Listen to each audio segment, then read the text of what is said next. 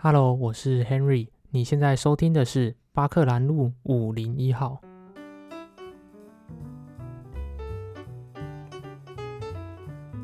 今天跟大家聊一部战争片哦。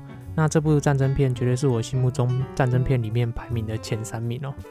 那这是一部法国电影，看过的人应该不多，也不是很有名，但我很喜欢这部电影，叫做《Merry Christmas》，圣诞快乐。台湾翻译成近距交战，但我比较喜欢“圣诞快乐”这个翻译，因为它保留了比较多电影原本的意义。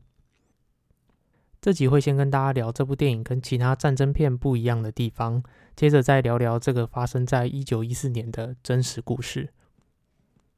这部战争片第一个不一样的地方在没有敌我之分，把英国、德国、法国，不管哪个国家的人都视为同一种人，大家都是受到战争迫害的人。多数好莱坞的战争电影会把美国、英国、法国当成比较正派的一方，然后主角都是这些国家的人。当然，德国、日本这些国家就会被当成反派角色。但这部电影最大的特色就是，不管哪个国家的人，不分敌我，大家其实都是被战争欺凌的可怜人。另外一个不一样的地方是，多数的战争片是有一个任务当成主线剧情。像是抢救雷恩大兵的任务，就是救出雷恩家仅存的儿子。敦刻尔克大撤退，则是要把英国军队撤回英格兰。一九一七也是，主线剧情就是士兵要拼死的传递正确的情报给前线的将军。但是《圣诞快乐》这部电影就是在描绘士兵的互动，士兵的内心。虽然说每个人说着不同的语言，有着不同生长背景，但是没有人想杀人，大家都是人。如果没有战争，我们不会是敌人。这两点就是我喜欢《圣诞快乐》这部电影的地方。它跟一般的战争片不同，没有敌我之分。每个士兵都是被战争迫害，明明可以成为好友，但现在因为战争，他们必须拿着枪指着彼此。那这部电影的剧情呢？是当时参与战争的神职人员流传下来的故事。因为政治因素，所以没有确切的文献记载，但这终究是一部有打动到我心的电影，就把它当真实故事跟大家分享。一九一四年，第一次世界大战爆发，英国、法国、德国的军队在壕沟中对峙，壕沟跟壕沟之间就是死亡地带，爬出壕沟冲锋陷阵或是侦察敌情，就等着被射杀。每一次的进攻，士兵们都只能看着亲人的照片祷告，尸体遍布整个战场。圣诞节即将到来，但不管哪个国家的士兵都不能回家过圣诞，而是得到了加强戒备的命令。士兵们纷纷抱怨，每个人都很不满，连个圣诞节都不放过他们。平安夜这天晚上，各国的军队都维持着戒备。法国的奥德中尉派出侦察兵去探查德军的情况。就在这个时候，英国的战壕传出了歌声，一位神父吹着苏格兰风笛，士兵们跟着唱，歌声传遍了整个战场。德国、法国的士兵静静地听着，不论敌我，士兵们都露出了笑容。唱完歌后，英国士兵们大声欢呼。德国的士兵中有一位歌唱家，这时换他奋力地唱。另一位德国士兵吹着口琴为他伴奏。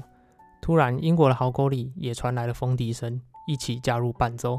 歌唱家愣住了一下，更用力地唱。歌唱家慢慢走出了壕沟。德国的霍斯中尉非常的惊恐，走出壕沟就等于是一个标靶。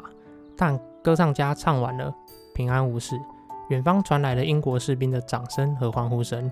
所有的英国士兵都走出了壕沟，看着歌唱家。之前的打打杀杀。此时此刻，消失得一干二净。这部电影很多的镜头都描绘了温情的人性即使是战场最前线的士兵，德军在壕沟摆起了圣诞树，英法士兵都可以观赏。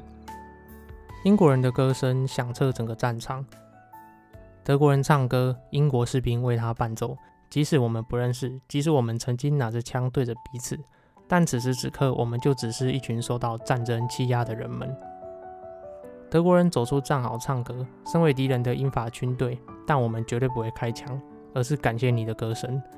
这几幕出现在战场，格外的讽刺，但也格外的感人。每个士兵彼此不认识，但为什么要互相杀害？就是因为战争。这其实不是士兵愿意的，其实每个人依然可以是朋友。就在这一晚，一百多年前的平安夜，在一个幽暗偏远的战场，出现了这一切。战争的可悲就是让一群不相识的灵魂互相厮杀，然后生命中第一次见面就要杀害彼此。但在和平年代，这些人明明是可以成为彼此生命中的挚友的。唱完歌的德国士兵向英国士兵问好，英国士兵也很有礼貌的回应。这时候，德国的霍斯中尉、英国的戈登中尉来到了战场的中央，彼此问好。法国的奥德中尉也从壕沟中走了出来，开了一个小型的会议。三军将领都同意在平安夜停火一晚。三个国家的士兵纷纷走出壕沟，缓缓地走向彼此。刚开始有点尴尬，直到第一个人开口后，大家开始热络了起来。即便语言不是很通，但大家还是会比手画脚，努力分享着自己的过去和家庭。英法士兵也和德国士兵互换巧克力和红酒。就在这一晚。战场上出现了不可思议的画面，士兵们不分敌我的坐在一起聊天。一会儿后，三军士兵坐在一起听着神父的祷告。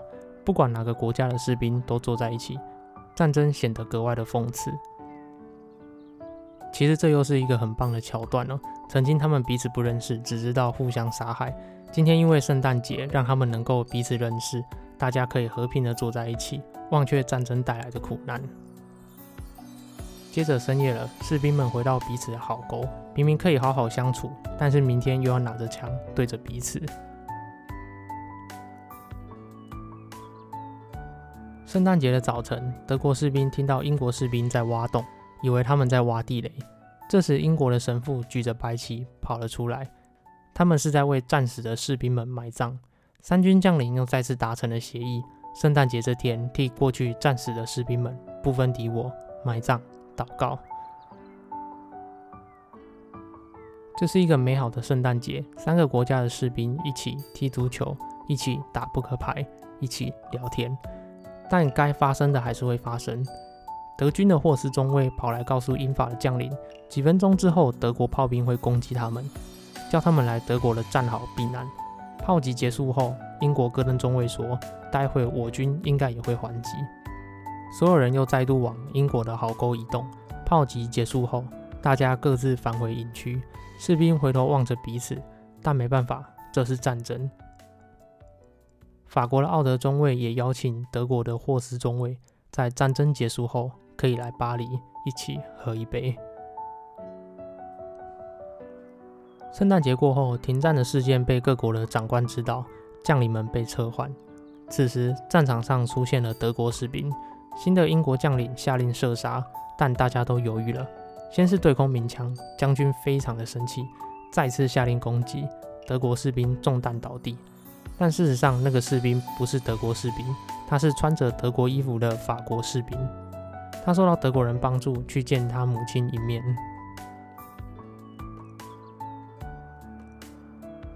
三军的士兵都遭受到惩处。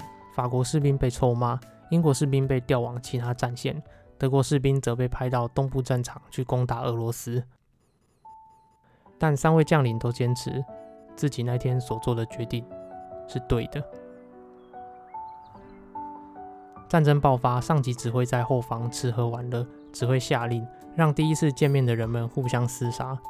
士兵不是彼此的敌人，而是一群受到战争迫害的一般人。这部电影看完，个人觉得掌权的在上位者都应该看看这部。其实人人都是渴望和平的。很有幸不是出生在那样的年代，也希望往后不要有战争的爆发。这集 podcast 献给希望和平的人们，献给每个国家掌权的上位者，也献给一百零六年前圣诞夜里在战争最前线展现出人心温暖一面的士兵们。